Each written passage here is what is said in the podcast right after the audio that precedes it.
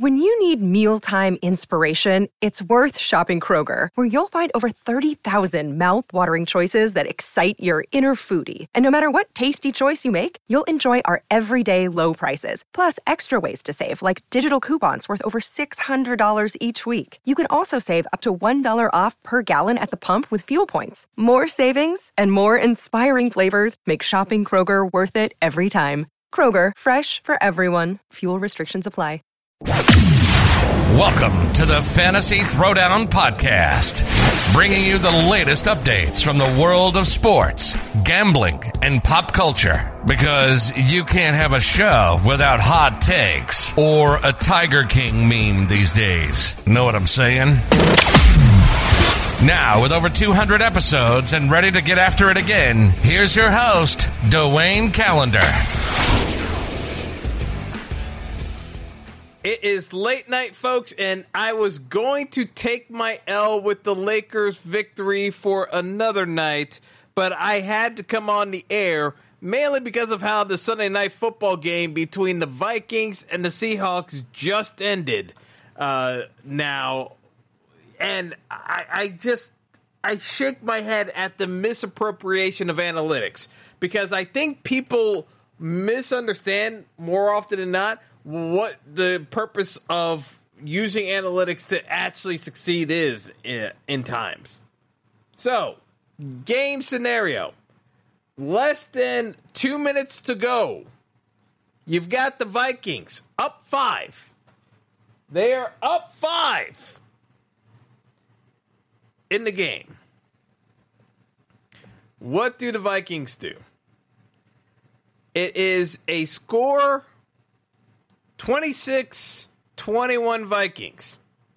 Vikings have been leading pretty much the entirety of the game uh, in, in, most parts, outside of a brief flurry where Seattle took uh, the lead, but the Vikings uh, took it back.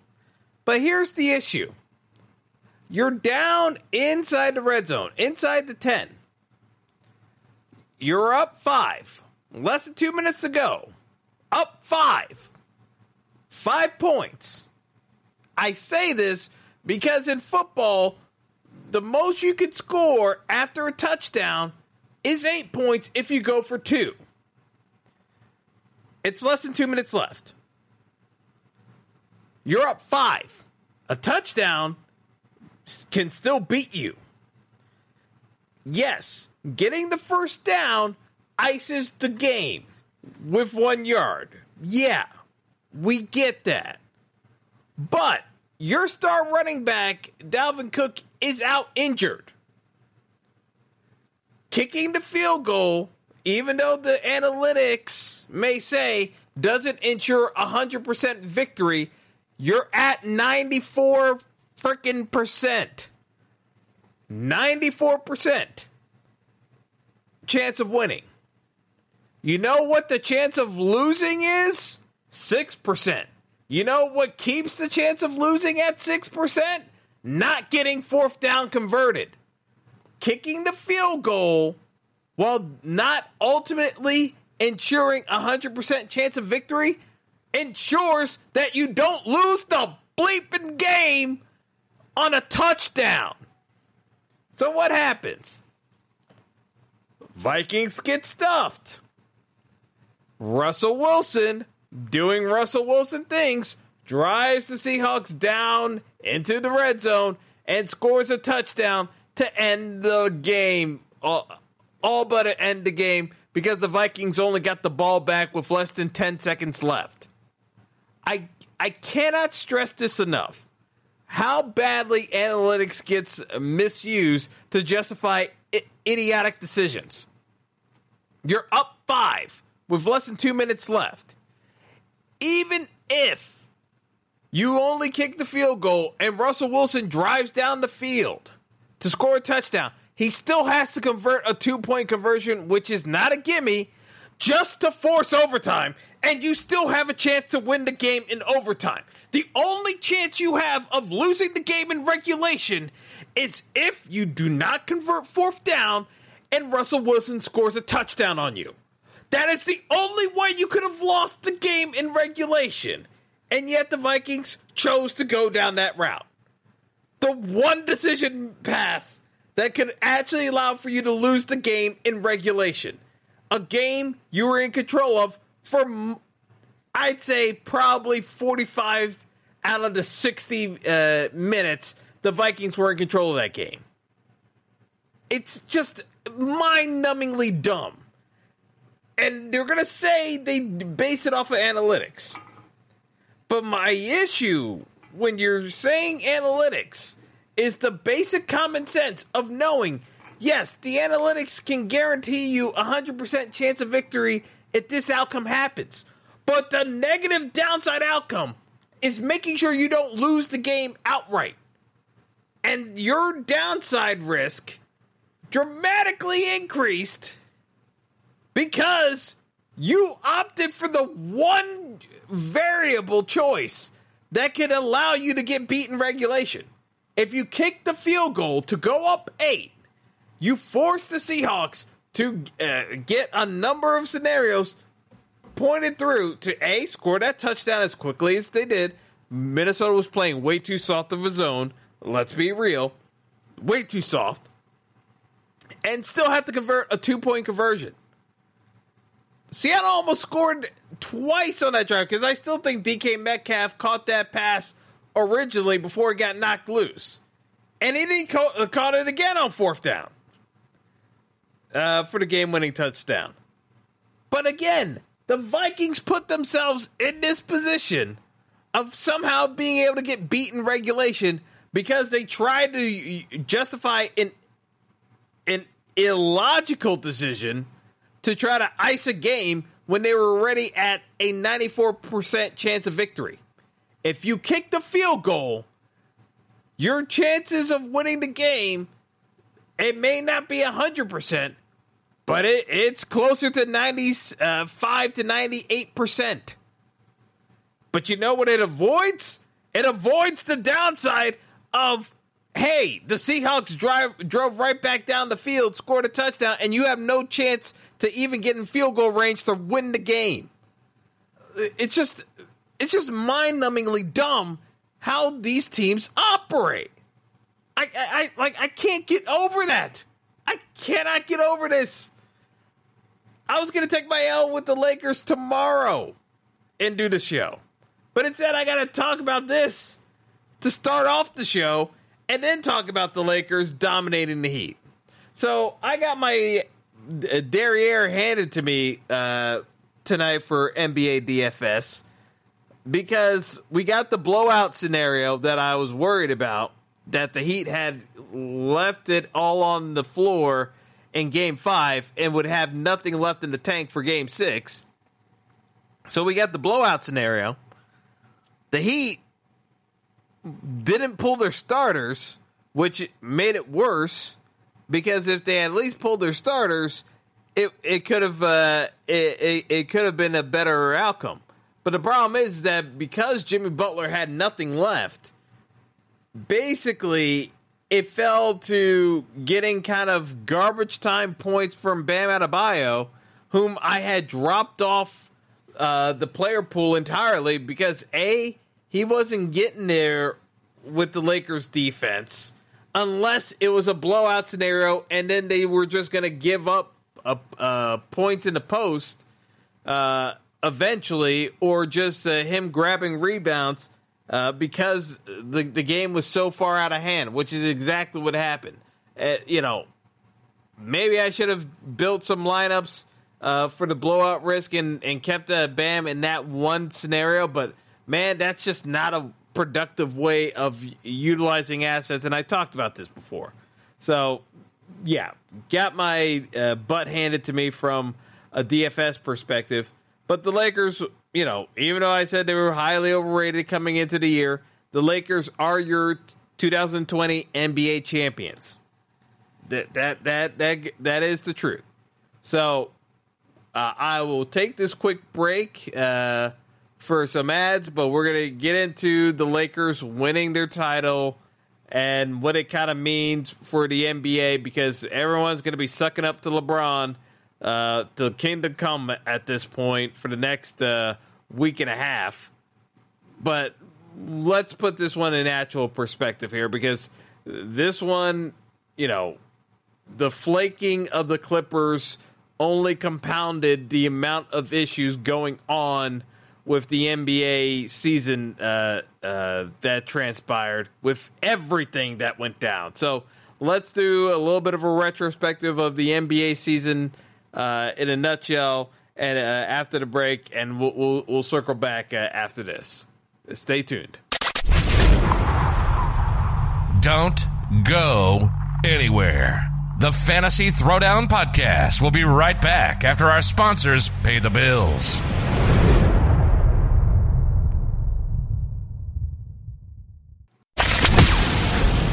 Welcome back to the show. Hope you got your popcorn ready.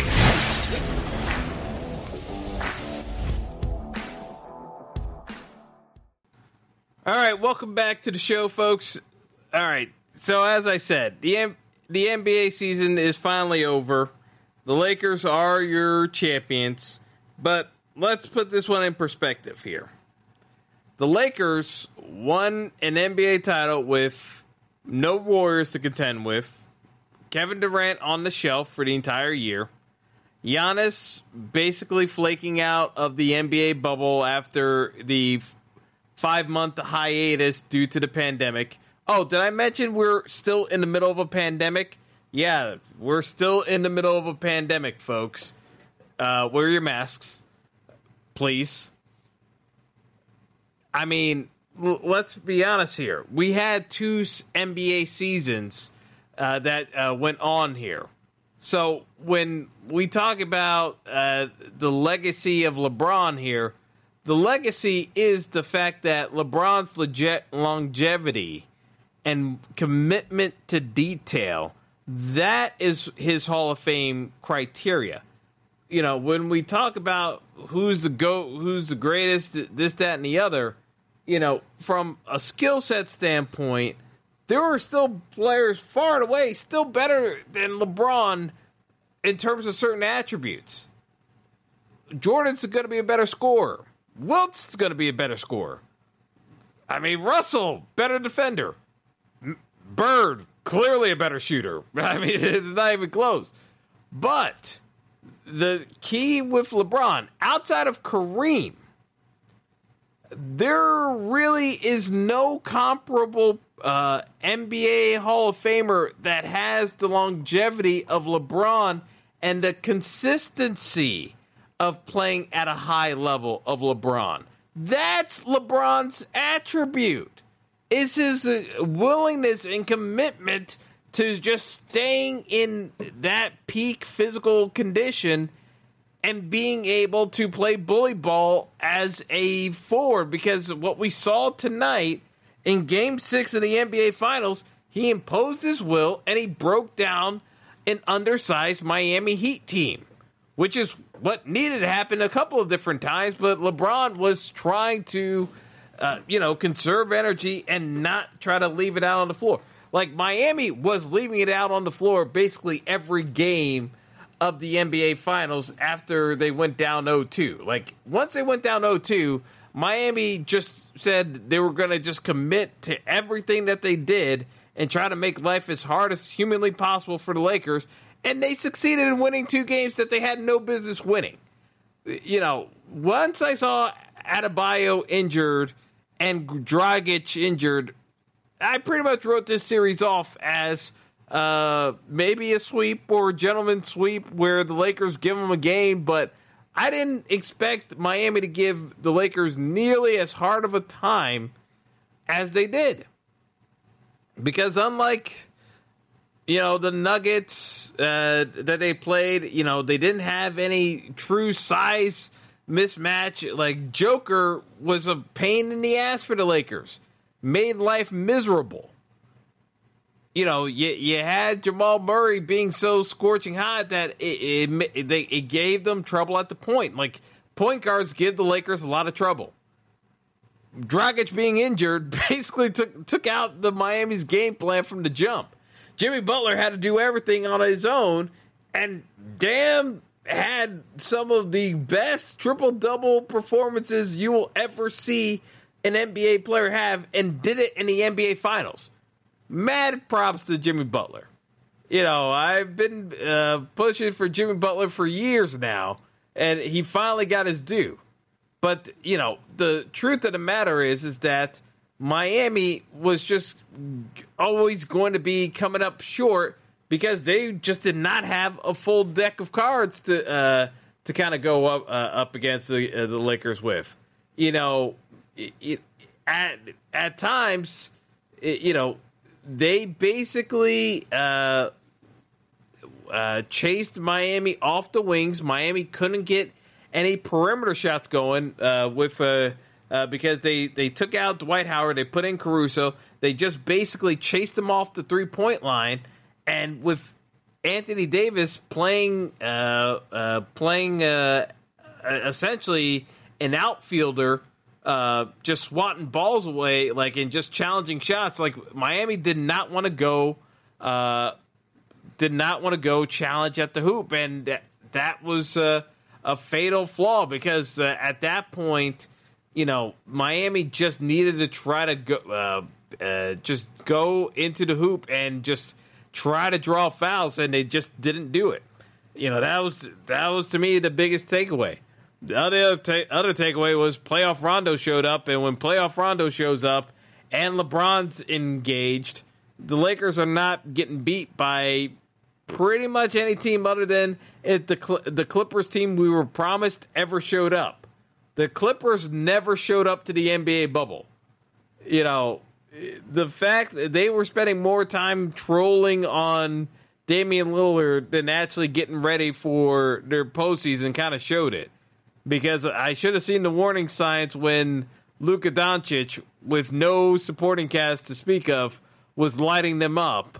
That they might have trouble when they actually went up against an uh, uh, two NBA All Stars, and that's exactly what happened when they, uh, they played the the Nuggets. But again, I'm going to take my L. You know, I did not see the Lakers uh, winning the title this year. I question whether or not Anthony Davis, and you guys can go back in the archives. I question whether or not Anthony Davis uh, had the mettle and resolve to be willing to commit to taking the pain, taking the punishment in the post, banging with guys. I thought that there were very real concerns about Anthony Davis uh, faring well in playoff type basketball when you've got to man up and take the abuse. LeBron's been doing it for 10 straight NBA finals now. Yeah, I, well, not 10 straight, but the 10th NBA finals. But I mean, LeBron's basically in the finals every every year or every other year uh, to be uh, to begin with, anyway, because of how bad the East was. But you get my drift. But we did not see this out of Anthony Davis yet. Uh, he had not had good uh, playoff performances until now. You know, playing with LeBron and just willing to be the number two guy and playing off of LeBron gave AD the confidence he needed to actually execute in the postseason. And he was the dominant defensive presence uh, in the paint. And then, yeah, Fountain of Youth found Dwight Howard, whose back issues magically disappeared. You know what? I shouldn't I really shouldn't be this sarcastic. I t- said I was going to take an L. I'll take an L. But okay, Dwight Howard, uh, you know, overcoming the back issues that he said limited his ability to perform in Washington and other NBA stops since he got exiled from the Lakers because Kobe said he wasn't serious about winning. Uh, Dwight Howard actually showed up, humbled himself, took that uh, secondary uh, that bench role uh, in a way, and then eventually outplayed JaVale McGee, which is not that hard of a task to do. But okay, I, I, I'm I'm going to try to be less sarcastic. Uh, you know, overcame and excelled and got a starting role on the team tremendous feat. I, am trying not to be a, a, wise ass here, but you know, it, it, it is a little bit hard. It is a little bit hard. So when when you kind of get get right down to it, um, you know, Lakers fans ripped on R- Rajon Rondo pretty much the entire season. Uh, now they're they're singing Rondo's praises. Uh, listen, Rondo plays for when his time is needed. His time needed is in the postseason when he actually goes off on different uh, uh, different times, and you know he destroyed. Uh, I mean, he basically destroyed Miami second unit all by himself. Uh, you know, the the thing of it is that uh, you know he basically knows every single aspect of offensive basketball there is at this point. So no matter what defense you're running against Rondo, he knows exactly how to expose the defense you're running.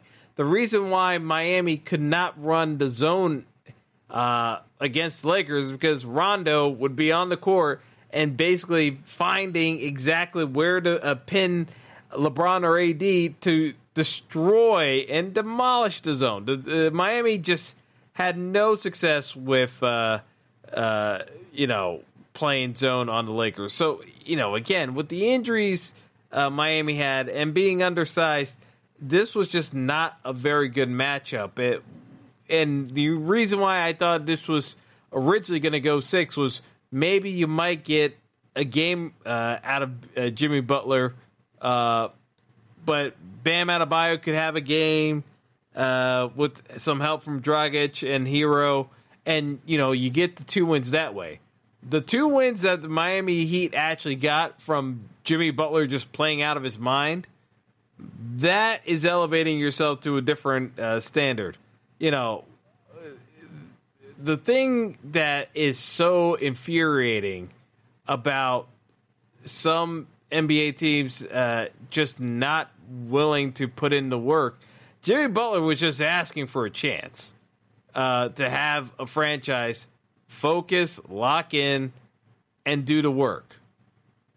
The Heat actually did all those things that Jimmy Butler had been craving for for years. And he never got the chance to do it in Chicago or Minnesota or Philly. But he got blamed a lot too. Because he was too ultra competitive in the minds of some. You know, when you aren't superstar quality execution wise, you have to develop a mentality of being able to scrounge out every last bit of talent within you to get the job done. And, and that's what Jimmy Butler does. You know, I, I always looked at it the same way as Charles Barkley. Charles Barkley always said that, you know, he knew how to rebound, he had to learn everything else. Jimmy Butler learn, knew how to play defense. He worked on every other aspect of his game. He's not a scorer. He's not he was never a great passer. But he worked his ass off and became very good and excellent at all those categories, but he could always hang his hat on his defense.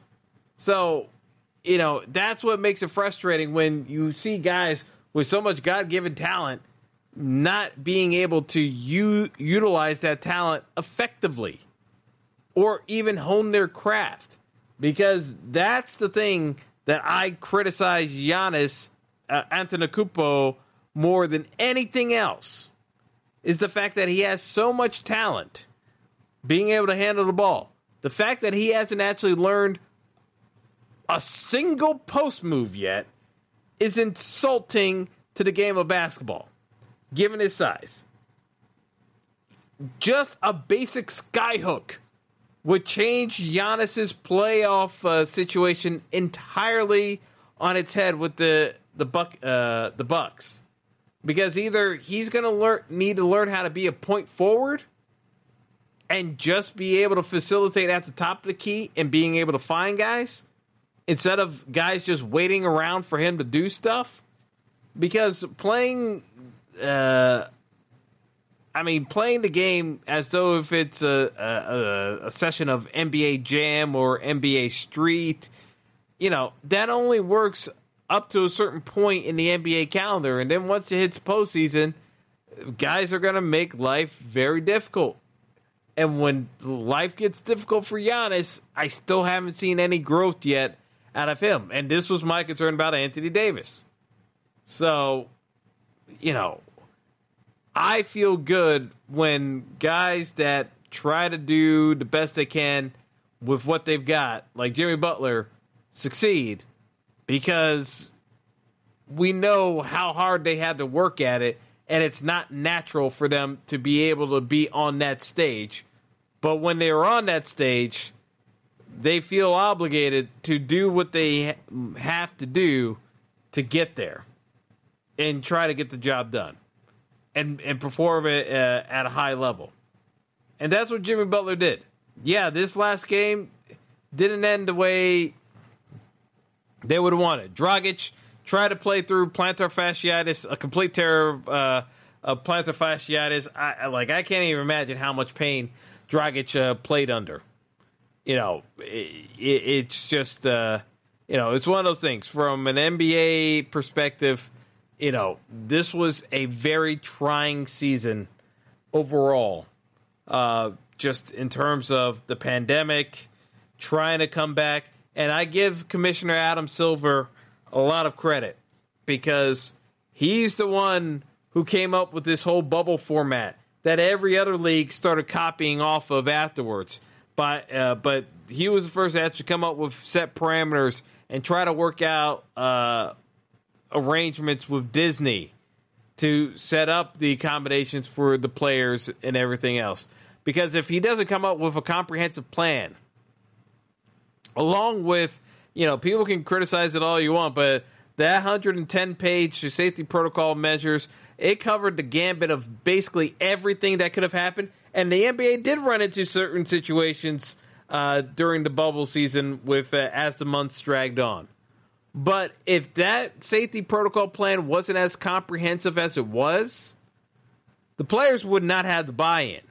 Chris Paul would not be able to sell the players on that deal. The players would have just sat home. The league would have lost money because of the, the television contracts not being honored. And then the NBA's in a real quagmire. But we, we may not have even gotten uh, the other sports because the other sports ended up kind of following the NBA's lead. Football probably would have still gone on because the NFL is always about making money.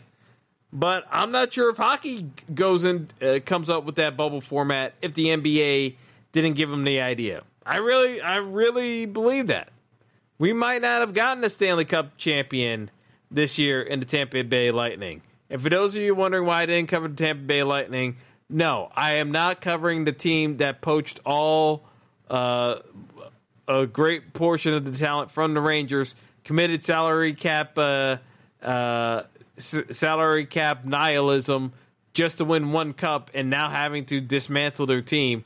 Uh, no, I, am I'm, I'm not I'm not giving Tampa that much love. You, congratulations on doing the bare minimum of what you were expected to do. But yeah, in all seriousness, no. Um, Adam Silver deserves a lot of credit. Chris Paul uh, deserves a lot of credit as well, being the head of the NBA Players Association. Michelle Roberts, the uh, the NBA, uh, uh, well, the NBA PA's executive director, she deserves a lot of credit for kind of working out some of the logistics of the television contracts.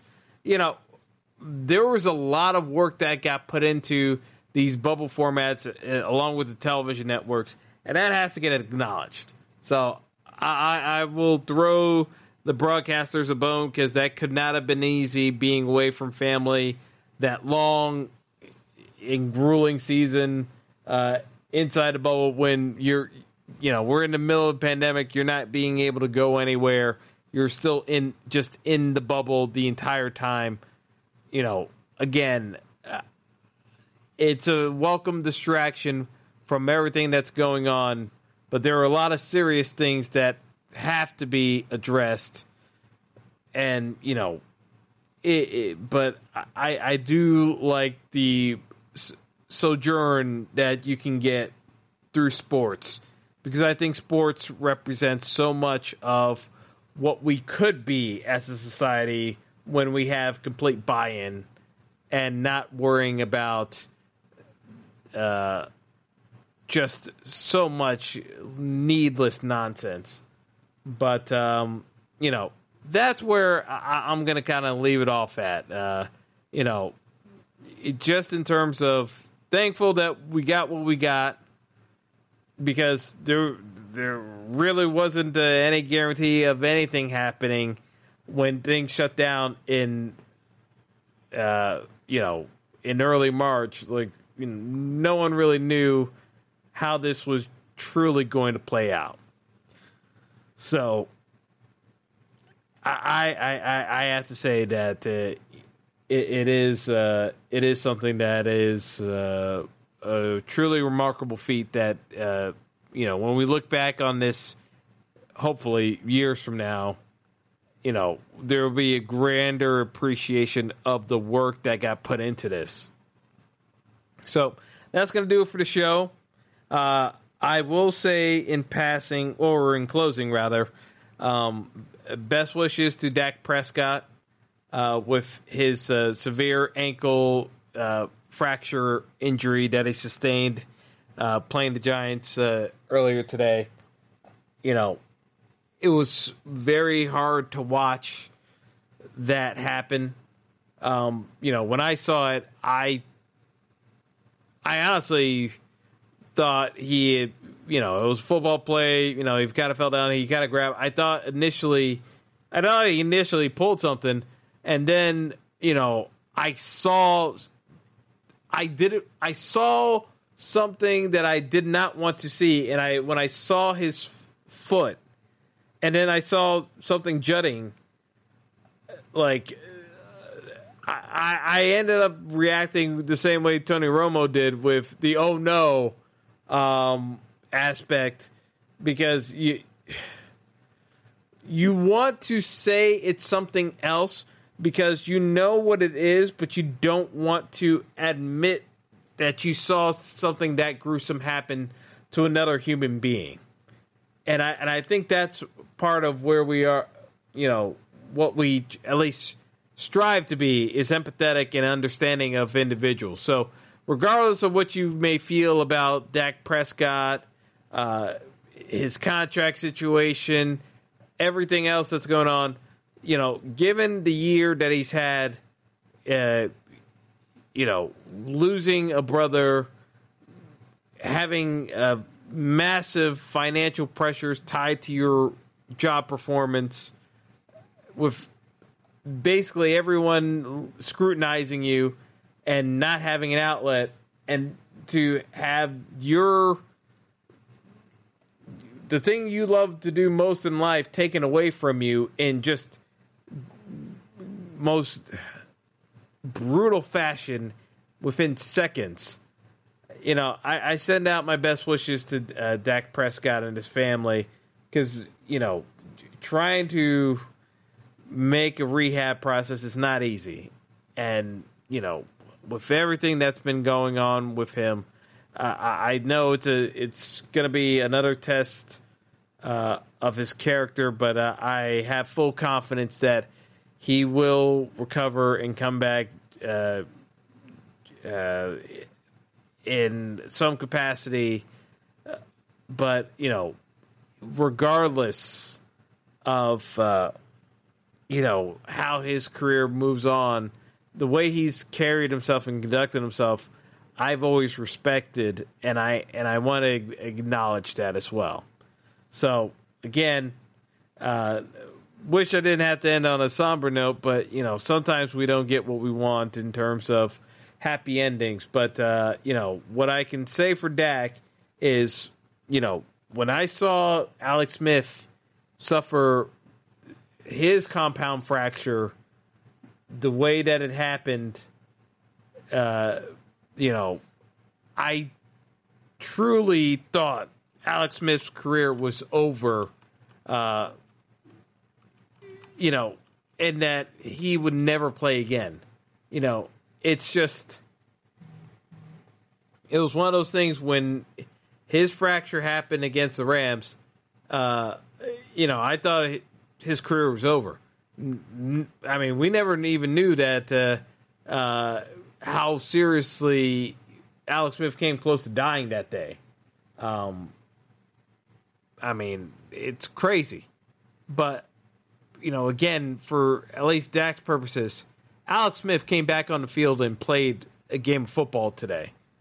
So again, modern medicine and just what you can do with the uh, uh, uh, an indomitable will and spirit that uh, Alex Smith displayed in his rehab process. You know, Dak can come back from this. He can come back from this, even though I'm not cheering for the Cowboys to win any titles, but Dak can come back from this and be very successful uh, as an NFL QB. Uh, you know, that is the kind of leader you would want uh, for your team. But um, you know, there there's there there is hope, uh, even even in the darkest of times. So that uh, again, didn't want to go out on that kind of a note, but uh, you know, I, think it, it is some, sometimes you got to be realistic about uh, what you see and experience as a sports fan sometimes. Um, but you know, you see the beauty of sport uh, as well when you've got Rafa Nadal winning his 20th uh, tennis major and his 13th French Open title over Novak Djokovic, and Roger Federer, you know, with all of his grace and class, comes out uh, to award the title to Rafa. You know, given their rivalry over the years, but the am- amount of mutual respect between the two you know that you know I, I, I said it before but it's like that's the beauty of sports sometimes of what we can aspire to be as people so just food for thought folks all right i'm, done rambling it's late night uh, yeah uh, you know with sunday night football and everything else that has gone on today so i'm going to call it uh, call it a night take care be well and until next time Thanks for listening to the Fantasy Throwdown Podcast. Be sure to like and subscribe to the show on Apple Podcasts, Google Podcasts, and all other major outlets.